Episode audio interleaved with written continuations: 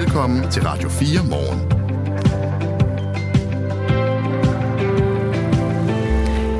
Fynske skoler skal have flere penge, hvis de skal løse problemerne med mistrivsel blandt eleverne. Sådan lyder det i hvert fald i et brev fra 30 skolebestyrelser i Odense Kommune. Det er et brev, der kommer efter, at Odense-skolen Adrup var i medierne på grund af voldelig adfærd blandt flere elever. Men hvad er det så helt konkret, at de der flere penge skal bruges på, og hvordan kan de løse de udfordringer, skolerne står med her og nu, når det kommer til trivsel? Det skal vi tale med øh, Camilla Leicht om. Hun er øh, forperson for skolebestyrelsen på Munkebjergskolen i Odense Kommune, og også initiativtager bag det her øh, brev, og også med os her til morgen lidt efter halv syv. Aarhus Universitet har sidet op mod 10 procent af udenlandske ansøgere fra til stillinger, fordi kandidaterne udgjorde en spionagerisiko. Det overrasker ikke prorektoren på DTU, der selv har haft en russisk spion ansat. Lyt med, når vi taler med ham 20 minutter i syv. Vi har ventet på det hele ugen. Ja. Det er forår. Ja. Øj, der er gang i den fugl. Var, var det solsorten? Det er... Ej, du må jo ikke quizze mig i fugle. Det snakkede Nej. vi om i går. Det er gæresmutten, du. Vi hører her. Yes. Fedt. Øhm, skår lige lidt ned for den her. Ja, øhm, det var nå. dejligt. Ja, den er nemlig dejlig, og det er jo altså fordi øh, foråret er kommen, i hvert fald når vi ser på kalenderen. Spørgsmålet er jo, om det også er det, når vi går udenfor og mærker vejret. Vi håber svaret er ja, når vi spørger Andreas Nyholm, der er meteorolog hos øh, TV2-vejret her klokken kvart over seks. Du lytter til Radio 4 morgen. Vi har taget hul på øh, tre timers nyhedsradio. Mit navn er Anne Philipsen. Jeg hedder Michael Robach. Dejligt, du har tændt for din radio, og godmorgen. Godmorgen. Du lytter til Radio 4. Vi starter fredagens udsendelse i soveværelset. På en måde i hvert fald. I Sydkorea skal de nemlig i gang med lagengymnastikken, hvis man kan sige det sådan, for det er nu blevet en national prioritet, at der bliver født nogle flere børn i landet. Sydkorea er nemlig det land i hele verden, hvor der fødes færre børn per indbygger, og det bliver et problem på sigt i takt med, at antallet af ældre medborgere stiger. Sidste år der fik en sydkoreansk kvinde i snit 0,72 børn. I Danmark får en kvinde i snit 1,7 børn. 1,7 børn, kan man sige det? 1,7 Ja, det, det, det er en sjov måde at gøre det der på. Ja, præcis. styksbørn. Ja. Nå, lad os gå til øh, Syd, øh, Sydkorea. Det er det, det skal handle om i hvert fald. Anna, Anna Brøjs Larsen er uddannet journalist og rådgiver på den sydkoreanske ambassade i Danmark. Godmorgen. Godmorgen. Du har også boet i Sydkorea af flere omgange. Hvad er egentlig grunden til sådan helt overordnet øh, til, at øh, sydkoreanerne ikke får flere børn?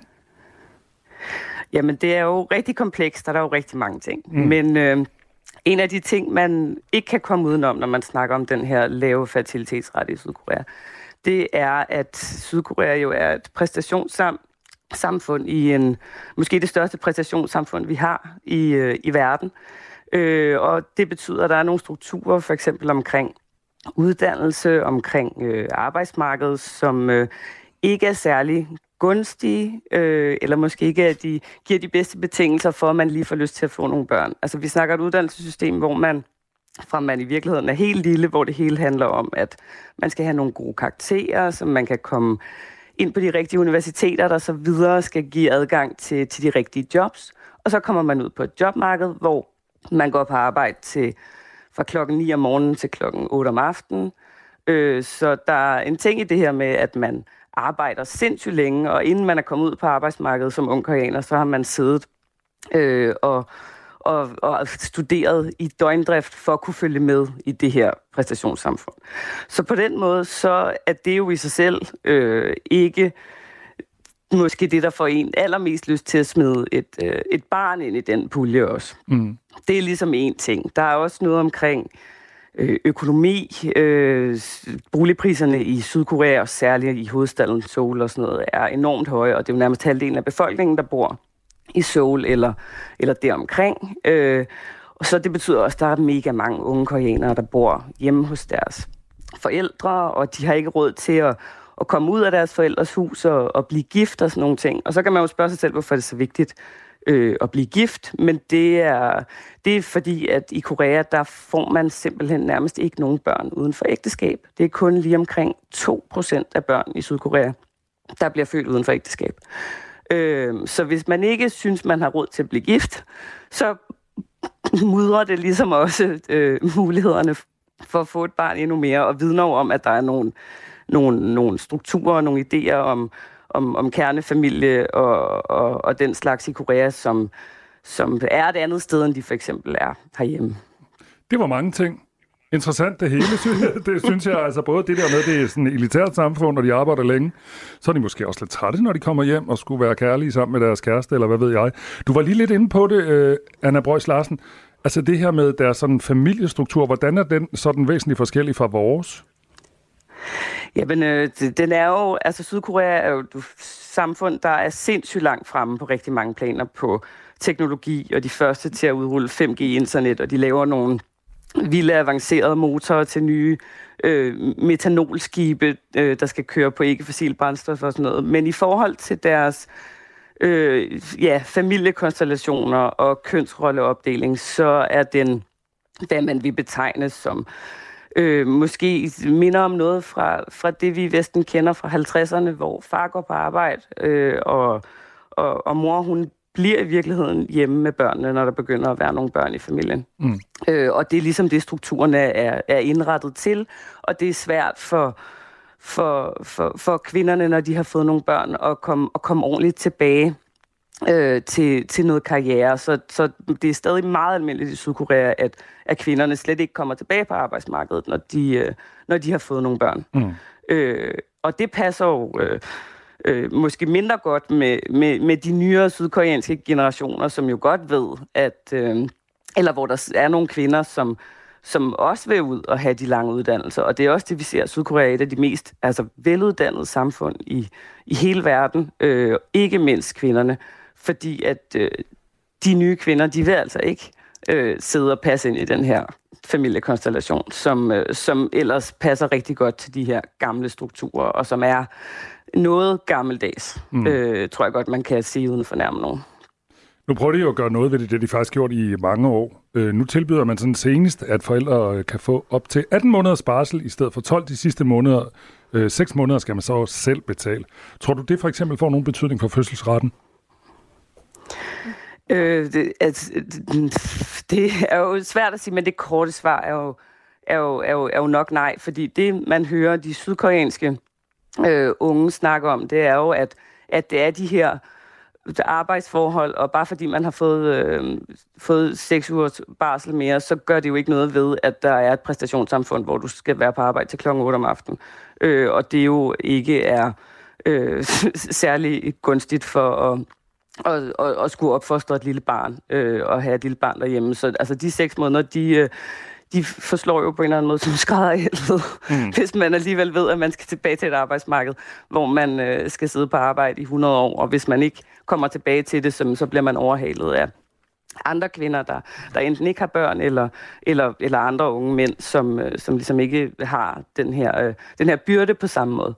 Så, altså, så det er jo fint, at de gør en masse. De gør jo også en masse økonomisk, den sydkoreanske regering, og kaster penge og tilskud og alt muligt efter, efter de unge, men, øh, men, men øh, man kan sige, stemningen derover er jo, at eller det er i hvert fald, og det er også det, man tænker udefra, der skal ske nogle strukturelle ændringer i Korea på arbejdsmarkedet, hvis, øh, hvis, hvis der virkelig skal, skal ske noget på det her øh, fertilitetsområde.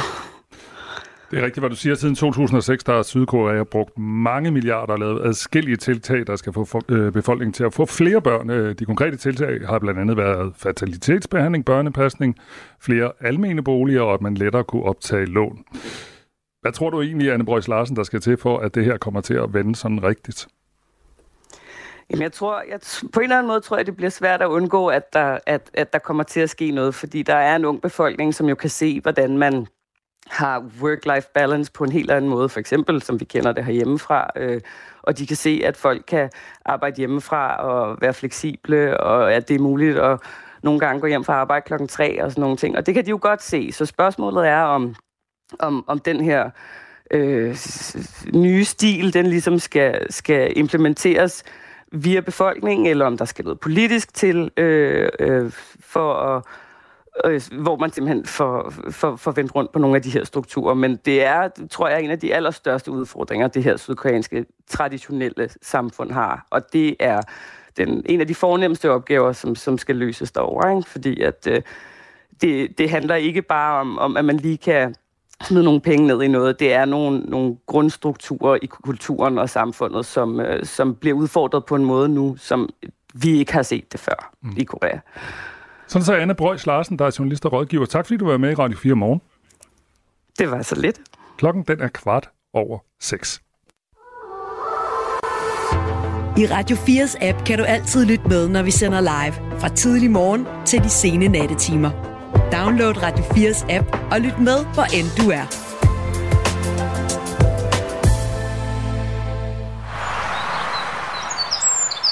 Er det gæresmutten? Det er det. Nej, hvor er du dygtig. du sagde lige for fem minutter siden. Ja, ja, ja. Jeg ved godt, øh, du har snydt lidt hjemmefra, som man siger.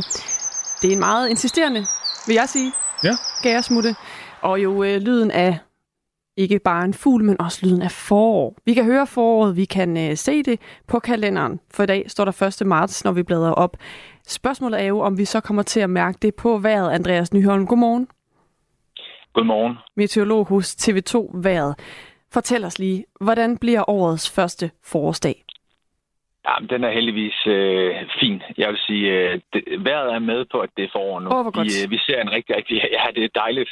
Vi ser tørvejr ikke mindst, og en vind, som ikke er alt for kraftig. Det bliver ikke sådan super varmt, men er stadigvæk noget varmere end normalt. Vi kommer op på sådan 6-7-8 grader. Så er der nogen, der er heldige at få en del sol. Det er altså en årstid, hvor det kan være lidt svært at være meteorolog, fordi der er de her lave skyer. De lave skyer har solen ikke rigtig magt til, til at til at brænde af, som det har her i, i løbet af, af, af det sene marts og ind i april.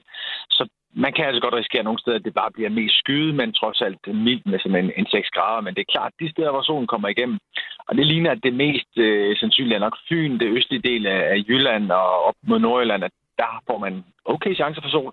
Jamen, så smager det altså rigtig meget forår, hvis vi har en 7-8-9 grader, og så, og så solskin, fordi solen virkelig har fået magt her i, i marts måned. Andreas Nyholm, øh, tidligere på ugen, øh, ugen, der udgav i en artikel, som var sådan, nu kommer foråret i weekenden, sådan noget 10-11 grader, så vidt jeg husker. Øh, hvordan bliver det sådan de kommende dage? Ja, men det har lidt øh, desværre nuancer herinde i weekenden. Øh, det holder stadig ved, at vi kommer nok op på en 12-13 grader i morgen, øh, men det er ikke alle, der får fornøjelsen øh, af det her forårsvejr. Det ser især ud til at være Sydvestdanmark, Det vil sige, det er nok især den sydvestlige del af Jylland, måske Fyn og, og Midt- og Vestjylland, som får øh, sådan en snært af rigtig forårsluft med 11-12 grader sol. Og modsat, så får man så over det østlige Danmark, København, Nordsjælland, op mod Nordjylland, Bornholm, der kan man ske at få sky og regn øh, og bare en 6-7 grader. Så der kommer altså til at være nogle kontraster her øh, lørdag. Så det er ikke alle, der får de lovede øh, 10-11-12 grader desværre her i weekenden. Heldigvis så ser det ud til at blive mere øh, ensartet fordelt til søndag, hvor, hvor det ser ud til at blive tørt over hele landet, og også okay muligheder for, at man, man flere steder kan komme op over 10 grader for lidt sol. Vi taler med Andreas Nyholm, som er metrolog hos TV2-været. Vi taler med ham, fordi det er sådan set, i hvert fald hvis man kigger i kalenderen, er den første forårsdag. Øh, en forårsdag bliver jo, så vidt jeg ved, øh, sådan defineret med, at der er mindst 15 grader. Hvornår, hvornår, begynder, hvornår begynder vi at se sådan noget? Ja, desværre er der nok lang udsigt til, at vi kommer derop, for uh, umiddelbart ser det ud til at blive betydeligt køligt allerede ind i næste uge. Og det er noget, øh, prognoserne egentlig har, har leget med i lang tid, og også meget normalt i marts, at vi ser, at der kommer noget kold vinterluft ned til os. Altså, det er faktisk også en positiv ting, for vi kommer til at få tørvejr i rigtig lang tid. Udover det der smådryp, der kan komme i løbet af lørdagen, så ser det faktisk ud til nærmest at være tørt fra, fra søndag og så 10 dage frem. Så vi får altså et højtryk, men et højtryk, som ligger sig til den kolde side, det vil sige nord for Danmark, så går vinden om i øst og nordøst, og så får vi altså rigtig, rigtig kold vinterluft ned over os. Og det betyder, at vi i løbet af næste uge vil se dagtemperatur falde til 4-5 grader, og så altså med nattefrost. Men altså, positivt side af det, det er jo så, at der stadig vil være mulighed for sol nogle dage, og, og det kan godt være 4-5 grader koldt, men sidder man lidt i læ her i marts og, og får lidt sol, så er det ikke så slemt. Men, men marts er i virkeligheden på nogen måde mere en vintermåned end det forår, men, men solen gør så, at, at selv man, hvis man ser på temperaturen, den er lige så kold som december, jamen så er selvfølgelig den helt anderledes øh, forårsagtig, hvis man ser ud solen. Når man så siger, at nu er det blevet forår, så er der altid en eller anden, der sidder og siger, ja, men Prince han har skrevet en sang om, at det nogle gange sneer i april. Kan du se snevejr? Fordi nu snakker du om minusgrader. Er der også noget snevejr i marts? Øh, det kunne da godt komme. Altså, der er ingen tvivl om, at luften bliver kold nok til det her i løbet af næste uge, og, og videre frem i marts, jamen, der er det sandsynligt, at vi kommer til at opleve nogle snevejr. Det er meget, meget øh, ofte, at vi ser dage med sne i, i marts. Øh, og det er simpelthen, luften er iskold efter en lang vinter på den nordlige halvkugle, så, så kommer der øh, kold luft ned til os, så giver det ofte sne. Øh, så, så det er meget sandsynligt, at vi kommer til at opleve øh, sne desværre også her i, i, i marts. Og det er egentlig, når jeg siger desværre, det er, fordi jeg ved godt, at danskerne de er ved at være trætte af at, at snakke om sne. Det er jeg godt klar over. Det er vi i hvert fald nogen, der er. Tusind tak, fordi du var med her, Andreas Nyholm. Det var så lidt. God morgen. I lige måde, meteorolog på TV2 Været. Det her er Radio 4 morgen. Her i Radio 4 Morgen, der har vi talt uh, rigtig meget selvfølgelig om de humanitære kriser i både Ukraine og i Gaza, og selvfølgelig er det noget, der har fyldt rigtig meget i øh, mediebilledet. Men hvis man ser på FN's liste over de værste humanitære kriser i verden, så er det faktisk et helt andet land, der topper. Det er Kongo i det centrale Afrika. Her vurderes det, at 25,4 millioner mennesker har behov for humanitær støtte. Godmorgen, Stig Jensen. Godmorgen. Lektor på Center for Afrikastudier på Københavns Universitet. Hvad er grunden til, at det er Kongo faktisk er dem, der topper den her liste? Oh, der er forskellige faktorer, men hvis man nu skulle koge det helt ned til, et, øh, til ingenting nærmest, så vil jeg sige, at det er jo ressourceforbandelsen. Altså, Kongo er et land, som er ufatteligt rigt på naturressourcer, men folk er, som du også nævnte, øh, konfliktramte og utrolig fattige. Og det skyldes kombination af, at der er en regering i landet, som ikke har kontrol over landet. Der er en masse virksomheder, som er inde og tage naturressourcer ud af landet, som er ligeglade med regeringsførelsen. Og der er langt over 100 forskellige militante bevægelser, øh, som prøver at kontrollere øh, deres territorie og bekæmpe hinanden. Og når du siger naturressourcer, så er det sådan noget som øh, diamanter og guld, er det rigtigt forstået? Ja, og koltan og øh, jern og alle mulige forskellige naturressourcer, dem har man i Kongos undergrund, og øh, derudover har man jo også øh, enorme skove og biodiversitet og alt muligt. Kongo har simpelthen det hele. Hvordan er situationen egentlig i DR Kongo lige nu? Altså, hvad er det for en, en hverdag, et liv, der er der? Altså, det kommer lidt an på, hvor man er i Kongo, øh, fordi det her, det er jo også et, et enormt land. Øh, men det, det, vi jo primært forholder sig til i øjeblikket, det er jo øh, den østlige del af Kongo, som er præget af, af, af, af borgerkrige, og hvor at der er virkelig, virkelig vanskelige livsbetingelser for rigtig mange mennesker. Det vil sige, at rigtig mange mennesker er på flugt, øh, rigtig mange mennesker bliver rent faktisk øh, dræbt i forskellige lokale øh, konflikter, hvor lokale grupper prøver at kæmpe om at få kontrol over territorier, fordi de her territorier er også noget, hvor der er de her naturressourcer, så det også kan være med til at gøre, de, give de her folk øh, et økonomisk underlag for deres liv. Lige nu så er der, øh, hvis vi ser på nogle af de andre steder, som jeg startede med at nævne, så er der 2,2 millioner mennesker i Gaza, der har brug for hjælp og beskyttelse. Øhm, Ukraine finder man på en 8. plads på den her liste fra FN, altså listen over de værste humanitære kriser i verden. Ifølge FN så er det 14,8 millioner indbyggere her, der har brug for hjælp og beskyttelse. Og på en første plads ligger altså øh, den demokratiske republik Kongo, og det er derfor, vi taler med Stig Jensen, der er lektor på Center for Afrikastudier på Københavns Universitet, om den her måske lidt oversete øh, udfordring øh, og situation, der er. Øh, den her konflikt har stået på i årtier, og der har ikke rigtig været en øh, løsning fra det internationale samfund. Vi ser selvfølgelig øh, tit på det her med, når der er øh, kriser øh, og, og udfordringer i lande, hvad gør øh, ja, det internationale samfund, hvad gør Vesten også? Hvordan ser øh, kongoleserne egentlig på Vesten her? Altså på det seneste, så har der faktisk været enormt meget kritik af Vesten, at Vesten ikke gør noget, fordi det ligesom er ligesom øh, det synspunkt, man har i Kongo, øh, det er jo ligesom, at Vesten er bare interesseret i øh, at trække naturressourcer ud af landet, øh, og dermed så ligesom, Øh, og man så må sige, øh, vender det, øh, vil, ikke vil se på, øh, hvad det har af konsekvenser øh, på jorden her. Og der, nu nævnte du øh, nogle tal, og der tror jeg, i, denne, i det her spil her, for også ligesom at forstå den vrede, som der er i Kongo, øh, der er nogle opgørelser, der siger, at omkring 6 millioner er blevet dræbt siden 1996 i Kongo. Så det siger altså også noget om den her enorme dimension af de her ting her, som vi i, i Vesten langt hen ad vejen ikke rigtig forholder os til. Og hvorfor gør Vesten egentlig ikke det? Er det fordi, det er for langt væk?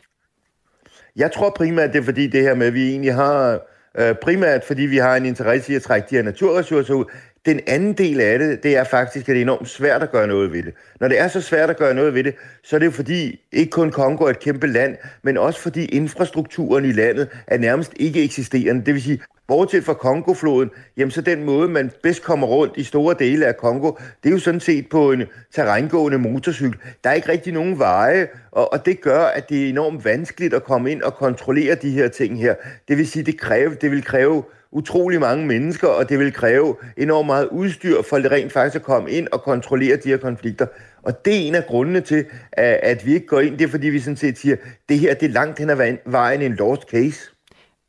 Det kan jo lyde øh, jamen, nærmest håbløst, når du øh, fortæller om det på den her måde, Stig Jensen. Altså er der overhovedet noget, øh, Vesten ville kunne gøre, hvis man nu øh, besluttede sig for, at det her var øh, et område, man gerne ville hjælpe? Helt sikkert. Altså man kunne sige, at det, det nemmeste i det her spil, det var ligesom, at Vesten øh, gik ind og så sagde, vi bliver nødt til at løse den her konflikt. Den måde, vi, vi løser den allerbedst på, det er at få de vigtigste aktører involveret i det her. Og det man så er nødt til at gøre her, det er, for alle de virksomheder, som har gang i udnyttelse af naturressourcer, for dem simpelthen samlet, og for dem ligesom i dialog om, jamen vi bliver simpelthen nødt til sammen at gå ind og få lavet nogle aftaler, hvor vi er med til at afsikre de her områder. Ikke afsikre dem ved, at vi skyder hinanden, men rent faktisk går i dialog med hinanden og får delt de her naturressourcer meget mere ligeligt ud til de folk, der bor i landet her. Så vores virksomheder kommer til at betale skat, også gøre noget for sikkerhedssituationen i de her områder. Så kunne vi rent faktisk rykke rigtig meget på det her område her. Igen, så tror jeg ikke, vi gør det, fordi vi ligesom siger, okay, jamen, øh, vi får de her naturressourcer, så hvorfor egentlig bruge energi på at løse den her konflikt? Tak skal du have, fordi du var med øh, her til morgen og ville være med til at fortælle om det her, Stig Jensen. Tak fordi du måtte være med. God dag. I lige måde. Stig Jensen er lektor på Center for Afrikastudier på Københavns Universitet og var altså med, fordi øh, vi talte om, at øh, DR Kongo er det land, der topper FN's liste over diverse humanitære kriser i verden. Klokken er tre minutter i halv syv. Det her er Radio 4 morgen. Hvis der var valg i dag, så ville 7,4 procent af danskerne stemme på partiet Venstre, og det er partiets dårligste måling siden Megafon første gang begyndte at lave meningsmålinger. Og der er vi altså helt tilbage i 1988. Venstre fik øh, næsten dobbelt så mange stemmer ved det, sidste, øh, ved det seneste valg. 13,3 procent blev det til øh, ved valget i 2022. Politisk kommentator Hans Engel forklarer den historisk ringe meningsmåling med den øh, politiske dis- diskussion, som der er lige nu omkring en kommende CO2-afgift på land landbrugssektoren? Jeg tror, svaret øh, ligger der, at øh, den uro, interne uro, der, der er i Venstre omkring øh, CO2-afgiften, det at øh, man ikke rigtig sådan har fået noget ud af, skal vi sige, regeringens store udspil, altså for eksempel ældreudspillet, og jo heller ikke overenskomster, der sådan faldt øh, godt øh, på plads. Øh, de ting, der har været med lønmodtagerrettet og andet. Altså man har, man har ikke rigtig scoret nogen øh, gevinster øh, på det. Og så er det den der latente uafklarethed og uro, som jo ryster et parti med Venstres øh, baggrund i, i landbruget og hele, skal vi så sige, den del af Danmark, der ligger uden for de store byer. Og den nye meningsmåling er lavet for TV2 og politikken, og især et forhold i meningsmålingen må ifølge Hans Engel gøre rigtig ondt på Venstre. Altså når man sidder og kigger på tallene, så må det, der ryster venstrefolk, må jo også være, at i, i denne her måling, der står de altså til øh, 13 mandater, og Inger Støjbergs øh, Danmarks Danmarksdemokrater, de står til 18 mandater. Det vil altså sige, at Støjberg hun er fem mandater større end sit gamle parti. Det er jo sådan noget, der kan give rystelser hele vejen herfra til Hadsund. Og det er ikke kun Venstre, der bløder og vælger meningsmålingerne. Det, øh, den her meningsmåling, det gør de to andre regeringspartier også så mener jeg altså også, det betyder meget, at regeringen har været, og det gælder både Venstre, men også de andres minister. Vi skal ikke glemme, at Socialdemokratiet står også til en ordentlig øh, øretæve, og det gør øh, lykkes øh, moderater jo øh, sådan set. Øh, altså, det er jo ikke, fordi de klarer sig overvældende. Ved valget fik de 16 mandater, nu står de til 11. Det, det er altså fem mandaters afgang. Så, så, så samlet set klarer regeringen sig jo rigtig, rigtig øh, dårligt. Øh, de, de lå jo den grad på, på, på over halvdelen af vælgerne. De kunne jo mønstre over halvdelen af Folketinget som flertalsregering. Og i dag, der øh, i de målinger, der har været både denne her og andre, der ligger de jo 20-30 mandater under øh, det valgresultat. Og det er jo i høj grad et udtryk for, at vælgerne ikke øh, synes om den regering, og den ikke har formået ligesom at, og, og markedsføre de resultater, som de jo rent faktisk har leveret. Sådan sagde altså politisk kommentator Hans Engel, og når klokken den bliver 7 minutter over syv, så taler vi med øh, den tidligere rådgiver for Venstre gennem 15 år, Steffen Hjaltelin. For udover at have dårlige meningsmålinger, så har Venstre også lige nu ret store udfordringer med at finde ud af, hvad de reelt skal mene, når det kommer til både CO2-afgiften på landbruget og øh, når det handler om naturforvaltning. Vi spørger Steffen Hjaltelin, hvad der lige nu sker i Venstre. Lige nu er klokken halv syv. Nu er der nyheder på Radio 4. Alexei Navalny's stab opfordrer alle, der har kunnet se en mening med den afdøde oppositionspolitikers arbejde til at dukke op til hans begravelse i dag i Moskva. Samtidig ventes russisk politi at være markant til stede. Flere frygter, at støtterne slet ikke ville blive tilladt adgang, det skriver nyhedsbrud DPA. I dag kl. 14 lokal tid, kl. 12 dansk tid går ceremonien i gang. Det sker i en kirke i det område af Moskva, hvor Navalny boede, inden han blev fængslet. To timer senere skal han begraves på Boriskovs kirkegården. Navalny's stab har ifølge nyhedsbruget Reuters oplyst, at de planlægger et livestream med begivenhederne både fra kirken og fra kirkegården. Det flugter dog langt fra med de russiske myndigheders ønsker. Det har blandt andet lyttet, at Navalny's mor af myndighederne blev stillet et ultimatum vedrørende begravelsen. Angiveligt skulle han enten begraves i stilhed eller i den straffekoloni, hvor han døde, har hans stab fortalt. Ultimatumet blev dog afvist af hans mor. Den 69-årige Ludmilla ventes at deltage, men derudover er det uklart, hvem der faktisk får lov til at komme ind i kirken. Det gælder blandt andet Navalny's enke, Julia Navalnaya, som aktuelt befinder sig uden for Rusland, men som har anmodet om tilladelse til at deltage. Navalnaya har blandt andet markeret sig ved at sige, at hun vil videreføre sin mands politiske kamp efter hans død. Hun har også meldt, at hun mener, at Navalny blev udsat for tortur på præsident Vladimir Putins ordre. FN's generalsekretær Antonio Guterres siger, at episoden i Gazastriben, hvor over 100 personer ifølge Hamas blev dræbt af israelske soldater i forbindelse med uddelingen af nødhjælp, kræver en effektiv og uafhængig efterforskning. Det siger han i en tale i St. Vincent og Grenadinerne, skriver nyhedsbruget Reuters. Her taler han forud for et regionalt topmøde. Guterres er chokeret over episoden, lyder det blandt andet. Den tidligere amerikanske præsident Donald Trump får ikke en retfærdig rettergang, hvis han allerede i år bliver stillet for en dommer i en sag om at hans håndtering af en række tophemmelige statsdokumenter, sådan lyder det i et retsdokument forfattet af ekspræsidentens advokater. I dokumentet lyder det direkte, at det ikke er i overensstemmelse med den amerikanske forfatning, hvis retssagen går i gang i år. Der henvises til sydenlandet til, at sagen vil påvirke Trumps chancer for at føre valgkamp frem mod præsidentvalget den 5. november. Republikaneren Trump formodes ved valget at skulle op mod landets nuværende præsident, demokratiske Joe Biden. Over en milliard mennesker på tværs af jorden betragtes som svært overvægtige. Det vurderer Verdens Sundhedsorganisationen WHO og en række internationale forskere i et nyt studie. Svær overvægt, det vil sige en BMI på over 30, er nu så almindeligt, at det er mere normalt end undervægt i de fleste lande. Et svimlende antal personer lever med svær overvægt, lyder det fra Majid Etsati, professor ved Imperial College London og forfatter til studiet, som er blevet udgivet i det anerkendte medicinske tidsskrift Lancet. Det gælder især lav- og mellemindkomstlande, som tidligere har haft udfordringer med underernæring. Analysen betragtes som den mest retvisende af sin slags og er baseret på data fra over 220 millioner mennesker fra over 190 lande. Mens antallet af svært overvægtige i velstående lande virker til at være toppet, stiger det ifølge Etsati med hastige skridt i andre lande. Før i tiden har vi opfattet svær overvægt som et problem for de rige, men det er et problem for hele verden, lyder det fra WHO. Mellem 1990 og 2022 er antallet af svært overvægtige voksne mere end fordoblet. For børn og unge mellem 5 og 19 år er antallet firedoblet. Mod vest skyde og mest tørt vejr, ellers mod øst lidt eller nogen sol, men der kan stedvis også være dis og tåge. Temperaturer i dag mellem 5 og 10 grader. Det her er Radio 4 morgen. Husk, at du kan sende os en sms på 1424. Aarhus Universitet har sidet op mod 10 procent af udenlandske ansøgere fra til stillinger, fordi kandidaterne udgjorde en spionagerisiko. Og det overrasker ikke prorektoren på DTU, altså en anden videregående uddannelse, der selv har haft en russisk spion ansat.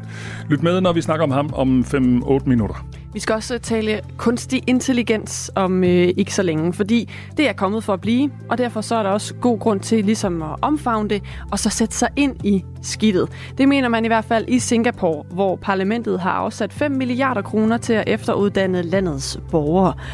Og spørgsmålet er jo så, om øh, man burde gå noget, der ligner den samme vej i Danmark, hvis ikke den helt samme vej. Det mener Peter Hammerskov, der er adjunkt på øh, DMX. Det er også det, man kender som øh, Danmarks Medie- og Journalisthøjskole, og øh, som øh, ved en hel masse om lige præcis det her med kunstig intelligens, for det underviser han i der. Han er med klokken 10 minutter i syv her til morgen for at tale om, hvad, hvordan skal vi egentlig gribe det her ind i Danmark? Mm. Lige nu der er klokken 6.35. Jeg hedder Michael Robach. Jeg hedder Anne Philipsen. Godmorgen. Godmorgen. Du lytter til Radio 4.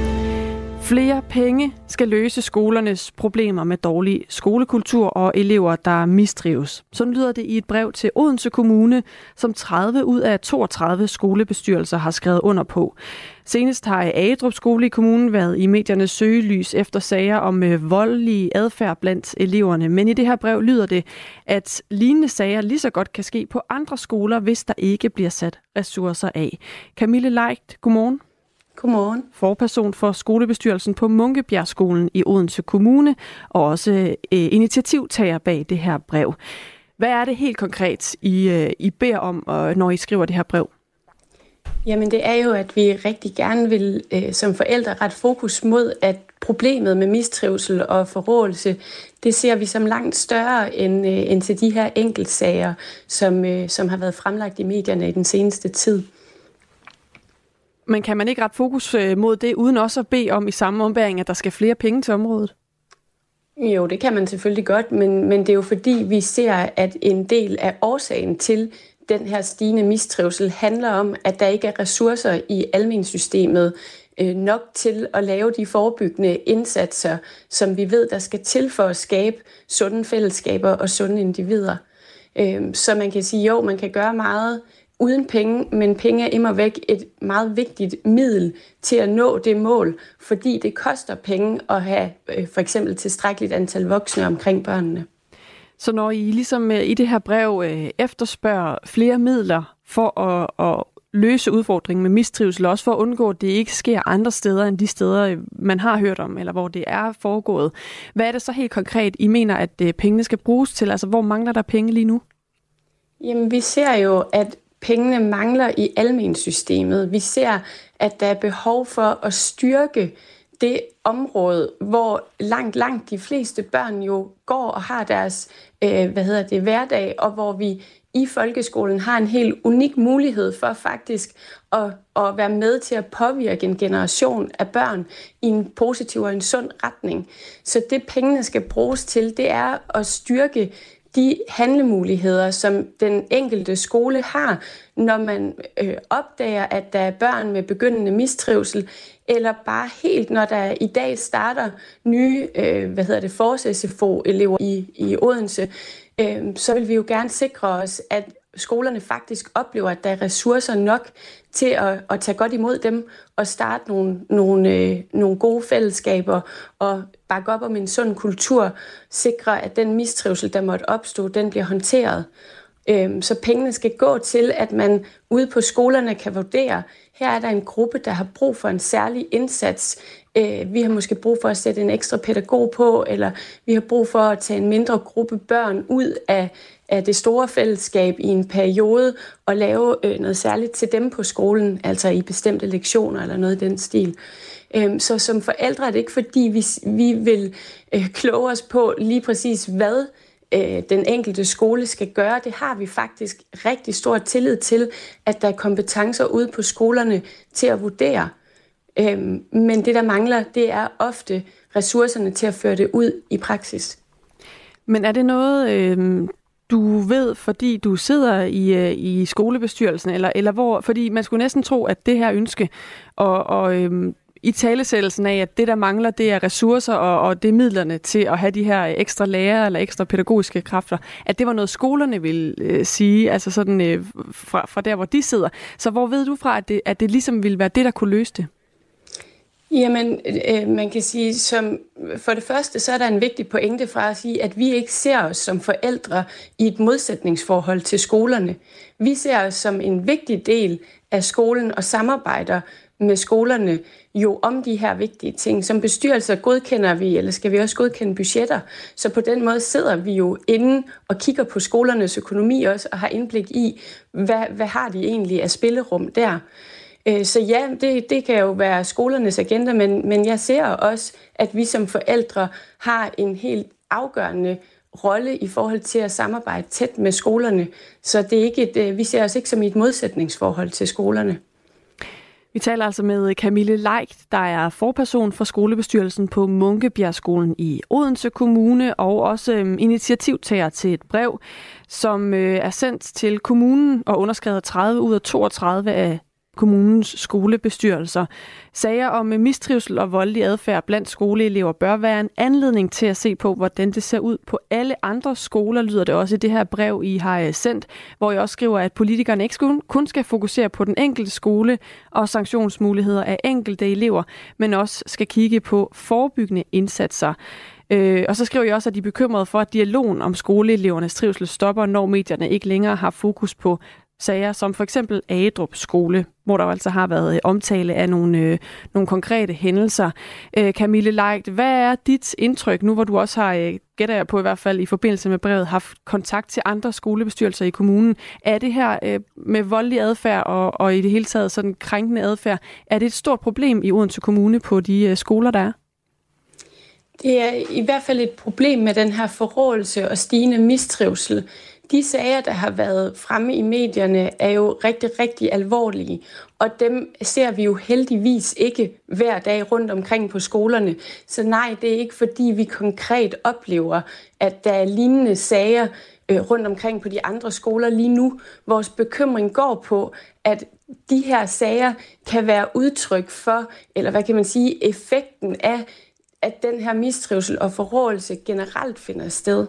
Så, så det handler mere om en bekymring for, at lignende sager kan opstå på enhver af vores skoler i Odense, eh, på Fyn eller i Danmark sådan set, men, men nu er det Odense, jeg repræsenterer, og derfor eh, er vores fokus der. Det er det, vi ved noget om. Godmorgen, Camille Langt. Godmorgen. Jeg sidder på den anden side af skrivebordet, jeg holder øje med vores postkasse. Du har fået en øh, sms, som jeg godt kunne tænke mig at læse op for dig. Det er Christian, der skriver, Det er misforstået. Skolen kan og skal ikke kompensere for forældrenes manglende opdragelse. Ekstra penge kommer ikke til at gøre nogen forskel. Det starter i hjemmet. Hvad tænker du om det? Altså det her med, kunne det være, at øh, moderne forældre simpelthen er dårlige til at opdrage deres børn, og det handler om det, og ikke om penge? Jamen, jeg, altså, jeg vil jo rigtig gerne brede det ud til at sige, at det ene udelukker jo ikke det andet. Vi som forældre har en helt afgørende rolle i forhold til at opdrage vores børn godt. Og ja, der kan vi se også en forældregeneration, der er udfordret på trivsel, når vi kigger ind i forskellige øh, hvad hedder det, opgørelser, og som er, er, er presset og, og stressbelastet i, i vid udstrækning. Det er i hvert fald det, man, man hører jo øh, rigtig meget om. Så, så der kan jo være alle mulige grunde til, at forældre ikke kan levere den opdragelse, der måske er, er nødvendig. Øhm, men som, som jeg ser det, så handler det igen om ikke at sætte det op i et modsætningsforhold, men i stedet for at se på, hvordan kan vi styrke dialogen imellem skole og hjem, sådan så vi fra hver vores positioner kan bidrage bedst muligt. Så som bestyrelse har vi jo også fokus på, hvad kan vi gøre for at støtte forældre i at og, hvad hedder det, arbejde konstruktivt sammen med skolen, gøre opmærksom på de handlemuligheder, man har som forældre osv. Så, videre. så jo, selvfølgelig har forældrene en helt afgørende rolle. Skolerne kan aldrig lykkes med, den her, med de her øh, forrådelses- og trivselsproblematikker alene, og det er netop derfor, vi ønsker at styrke dialogen imellem skole og hjem. Tak for det svar til Christian, der havde skrevet til os på 1424. Øh, her til øh, sidst, Camille Leigt. øh, anledningen til det her, øh, den her, det her interview med dig, det er jo det her brev, I har skrevet, hvor øh, I også efterspørger, lige præcis det her med flere øh, penge. Og hver gang nogen efterspørger det, øh, og specielt når man så ligesom tager det ønske med videre til dem, der skal fordele pengene, så siger de, jamen det er måske et meget en, fint initiativ, men så skal pengene jo findes et sted, og nogle gange betyder det, at man skal spare på noget andet. Du er øh, jo forperson for skolebestyrelsen på Munkebjergskolen i Odense Kommune, øh, og på den måde er det jo også din kommune, der så skal finde de her penge fra et andet sted. Er du villig til, øh, at det her så også vil betyde, at der er nogle andre områder, hvor man bliver nødt til at skære eller, eller prioritere mindre for at prioritere det på skoleområdet? Jamen, det, det er jo det, vi ønsker, at politikerne skal forholde sig til. Jeg, kan ikke, jeg er ikke politiker og ikke klog på, hvor de penge skal findes henne, men vi ønsker at sende et klart signal til, at der mangler de her midler på folkeskoleområdet. Og ja, jeg ser folkeskoleområdet som et helt centralt område i en kommune i forhold til, at vi har med grundstenene i vores samfund at gøre, når vi har de her børn imellem hænderne. Så jeg synes, der er en helt, et helt særligt behov for at prioritere det område. Og så ønsker jeg mig jo, at byrådet og øh, hvad hedder det, børne- og ungeudvalget vil lægge presset yderligere op i systemet også, så det ikke kun bliver sådan et nulsumsspil i vores egen kommune, men man faktisk også lægger pres på de budgetter, man bliver tildelt oppefra, altså fra Christiansborg også. Det kan vi sende videre til øh, Mark Grossmann, der er medlem af børne- og ungeudvalget i Odense Kommune for Venstre, og med os om øh, lidt under en time. Tak fordi du var med her til morgen, Camille Leit. Velbekomme. Som altså er forperson i skolebestyrelsen på Munkebjergskolen i Odense Kommune. Og den her historie, den øh, er stadig kommet flere sms'er. Lad os lige tage et par stykker. Der er en, der skriver dejligt med en løsningsorienteret og realistisk, realistisk vinkel. Tak fra skolelæreren. Og så er der også en anden skolelærer, der har skrevet. Han skriver, jeg er selv folkeskolelærer på en skole på Nørrebro. Jeg mener ikke nødvendigvis, at flere penge giver bedre trivsel. Hvad med at starte med at sørge for flere veluddannede lærere? Uddannelsen er i dag en skandale. Der er mangel på veluddannede og dannede lærere, og der er kæmpe mangel på forældre, der stepper op. Så det er, fundament, så det er fundamentet, den er gal med, skriver altså en skolelærer fra Nørrebro, der kalder sig K el. Det er altid helt fantastisk, når der kommer øh, stemmer fra øh, det, vi taler om. Altså dem, der sådan er derude, hvor det handler om, ude i virkeligheden, øh, og kan supplere øh, dem, vi ellers taler med på sms'en, som jo er 1424. Tak for øh, beskederne. Lige nu er klokken 6.46. Sara Mafut, hjertelig velkommen til Portrætalbum. I Portrætalbum bruger Anders Bøtter musikken til at vise nye sider af sine gæster. Jeg havde bare sådan tænkt med, at se, det var bare fedt. Vi troede, vi var rigtig seje og rigtig bad. Det må godt være lidt farligt. Det må godt være lidt vildt. Så er det lidt sjovere, det der adrenalin. Altså, det er jo sikkert også det, der gør, at jeg godt kan lide boksning.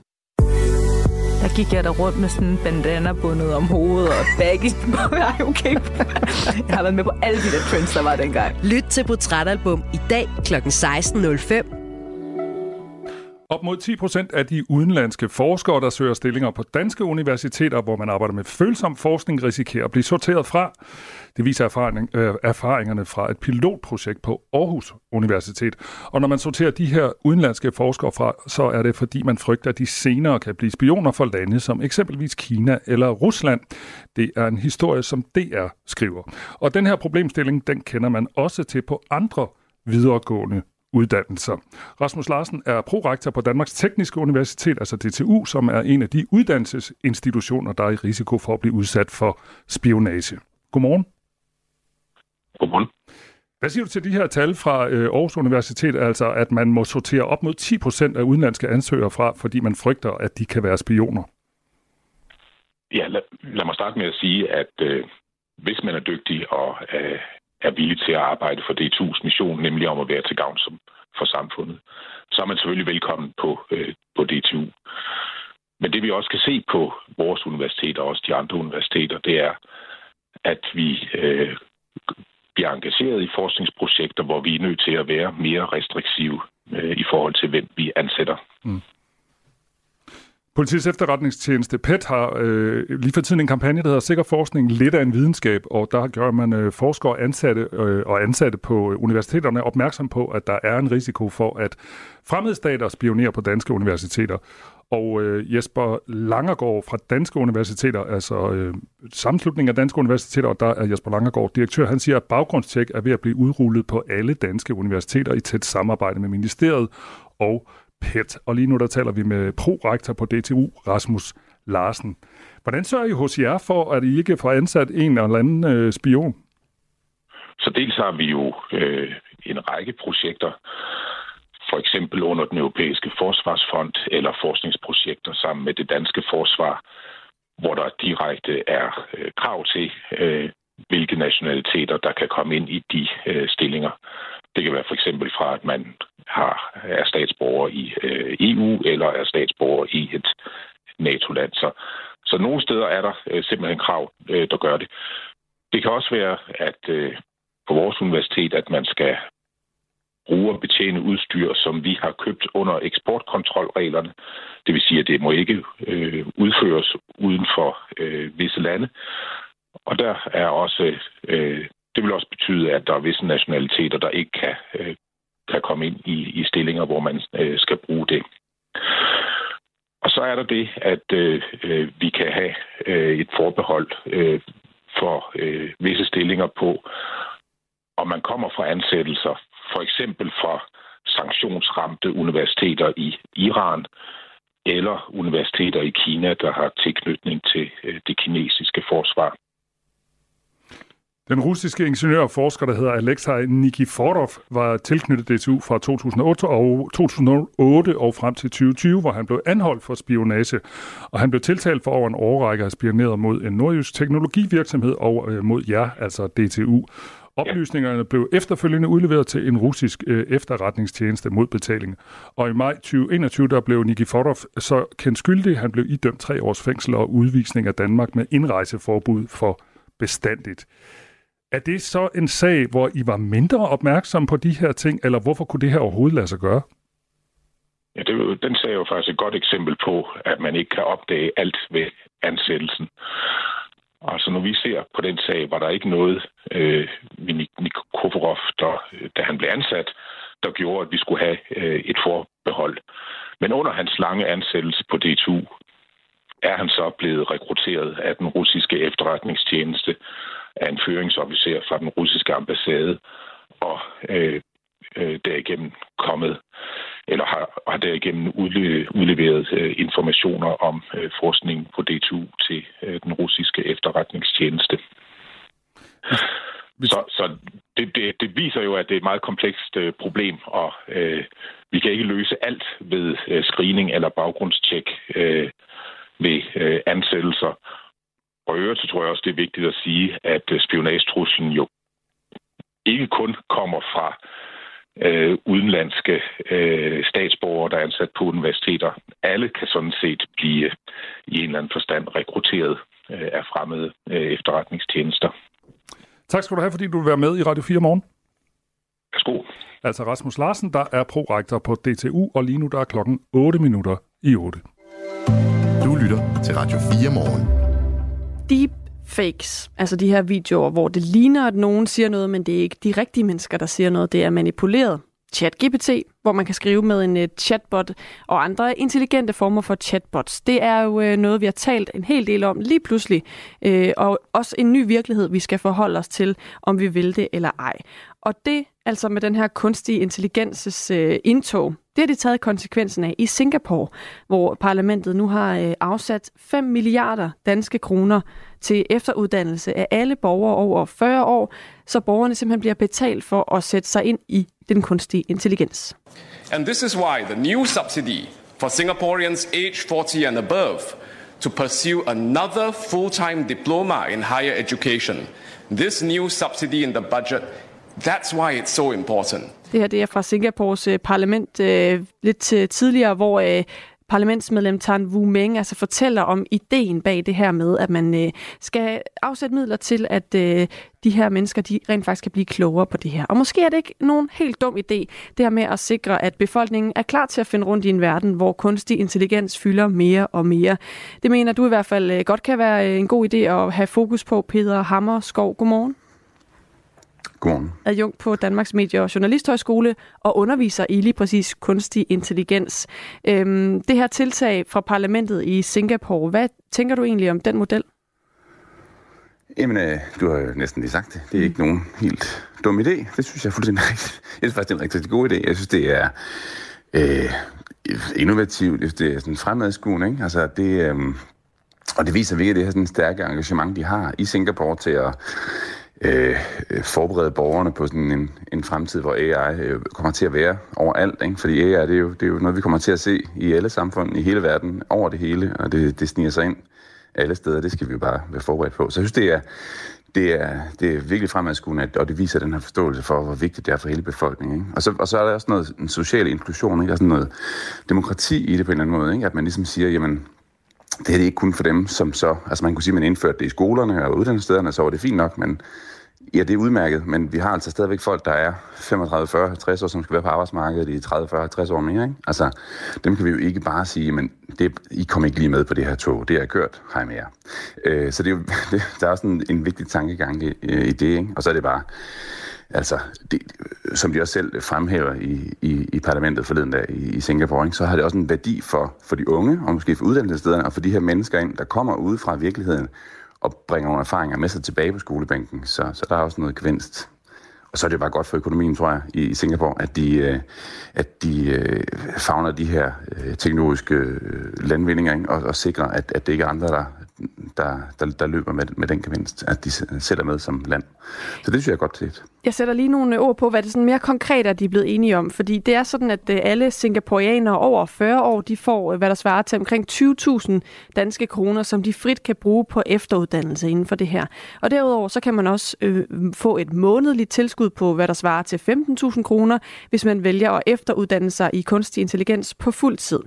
Øh, og borgere under 30, der har taget en uddannelse inden for teknologi, kan også få del af nogle af de her penge, der er sat af. For hvis de vil læse videre, så får de et engangsbeløb på 25.000 kroner. Øhm, I alt så er der så afsat, afsat de her 5 milliarder danske kroner til det her, som skal være med til at sikre, at singaporeanerne kan følge med udviklingen, specifikt også selvfølgelig dem, der har uddannet sig i en tid før vi overhovedet talte om kunstig intelligens. Øhm, det her er jo en model, der er ret dyr. Altså ser du for dig, at man skulle gøre øh, noget helt tilsvarende, hvor man simpelthen giver øh, kontant øh, belønning for, at øh, danskerne uddanner sig, eller er det en anden model, du synes skulle egne sig til det danske samfund? Altså nu tror jeg faktisk på, at rigtig mange øh, virksomheder øh, og, og øh, hele taget borgere i Danmark jo også selv har så meget interesse i det her, at de gerne vil gøre det. Altså, det kan vi jo se. Jeg, jeg er jo på, på Danmarks Medie- og Journalisterskole, hvor vi udbyder masser af kurser inden for, inden for AI også, og det er, jo ikke, det er jo ikke noget, der ikke har interesse, og det er jo ikke noget, som virksomhederne ikke vil betale for, at deres medarbejdere tager på. Så jeg ved ikke, om vi skal ud og kaste en masse penge efter efteruddannelse, øh, sådan fra, fra regeringens side nødvendigvis, men i hvert fald noget, vi skal have nogle, hvad skal man sige, nogle, nogle strategier for i hvert fald. Ikke? Altså, man kan, altså, vi kan jo se på, Øh, altså Finland for eksempel, de tilbyder allerede gratis online-kurser, øh, som er designet til sådan at, at lære sådan grundlæggende AI til alle. Og det kan man jo godt gøre for eksempel. Ikke? Altså man laver sådan et eller andet, nogle online-løsninger, hvor, hvor alle kan være med. Ikke? Øh, de har også sådan en, øh, nogle målsætninger for at uddanne en vis procentdel inden for AI, så altså, de har ligesom øh, sat nogle sådan slags kvoter for, hvor mange der skal arbejde med AI, og det, og det kan man sige, det, det kan måske godt være, hvad, noget man kunne gøre øh, på en lidt mindre, øh, øh, hvad skal man sige, øh, øh, voldsom måde, end de gør i, i Singapore, for jeg tror altså på, at, at der nok skal være interesse fra både virksomheder og borgere til at, til selv at, at kaste penge efter det, ikke? Øh, vi kan også se på Canada, de har en strategi, øh, en pan-Canadian strategy inden for AI, hvor de også har investeret en masse i at, at, at sikre, at det er noget, der, der, der fylder i den måde, de, de uddanner og, og tænker deres, øh, hele deres arbejdsmarked på. Og Sydkorea har også rigtig meget fokus på, på AI-uddannelse. Ikke? Så, så jeg ved ikke, om vi nødvendigvis skal kaste penge efter, men jeg tror, det er en god idé at, at, at virkelig have en klar, klar strategi for, hvordan vi skal arbejde med det hver gang vi taler om øh, kunstig intelligens og AI og sådan noget, så, så har jeg haft en tanke, og jeg ved godt, den er farlig at sige, fordi øh, det sagde man også lidt om internettet, og det viser at være forkert. Men er det her også lidt en dille? Altså, bliver det virkelig så stort, som du jo egentlig også argumenterer for her, Peter Hammerskov? Altså, hvad baserer du det på, når du siger, det her det er virkelig fremtiden, og det her det kommer kun til at blive øh, en større del af alt, hvad vi nærmest gør? Jamen, det baserer på øh, forskningen for eksempel fra MIT, der viser, at i sådan nogle white-collar jobs, altså de der øh, job, hvor man, øh, nogen i hvert fald sidder med en hvid skjorte på, med, med en hvid flipper på, øh, der, der gavner det rigtig, rigtig meget. Det gavner på effektiviteten. Jeg tror, det er sådan en 30-40 procent, hvor folk bliver mere effektive øh, med hjælp fra AI, og det gavner kvaliteten. Øh, det er sådan noget som en omkring 20 procent, og måske mere, ikke? at kvaliteten bliver gavnet. Og det har man også set inden for, inden for den branche, jeg selv øh, er for, altså inden for journalistikken. Der, der kan man også se, at folk bliver mere effektive, og folk bliver også bedre til de laver, hvis man måler på sådan noget som øh, at fastholde folk på at læse ens artikler, eller læse i bund, eller blive hængende på ens site, så, øh, så, så skriver man også bedre produkter og laver bedre produkter, hvis man får hjælp fra AI. Så, øh, så derfor så er det noget, der kommer til at blive her. Tak fordi du ville være med her til morgen. Selv tak. Peter Hammerskov, der altså er adjunkt på Danmarks Medie- og Journalisthøjskole, og som underviser i kunstig intelligens. Venstres medlemmer kan ikke rigtig blive enige, når det kommer til, om en CO2-afgift på landbruget er en god eller en dårlig idé, og de har også lidt svært ved sådan at finde en fælles vej. Og i Europaparlamentet, der sidder også tre venstrefolk, og øh, for nylig der var der en afstemning, afstemning om en naturgenopretningslov og der var heller ikke just fælles fodslag. En stemme for, en stemme blank, og den tredje var slet ikke til stede. Så vi prøver at blive klogere efter nyhederne på, hvad sker der egentlig i Venstre? Øh, det gør vi i selskab med Steffen Hjaltelin, som er strategisk rådgiver og gennem 15 år arbejdet for Venstre. Nu er det Thomas Sands tur. Klokken er syv. Du har lyttet til en podcast fra Radio 4. Find flere episoder i vores app, eller der, hvor du lytter til podcast.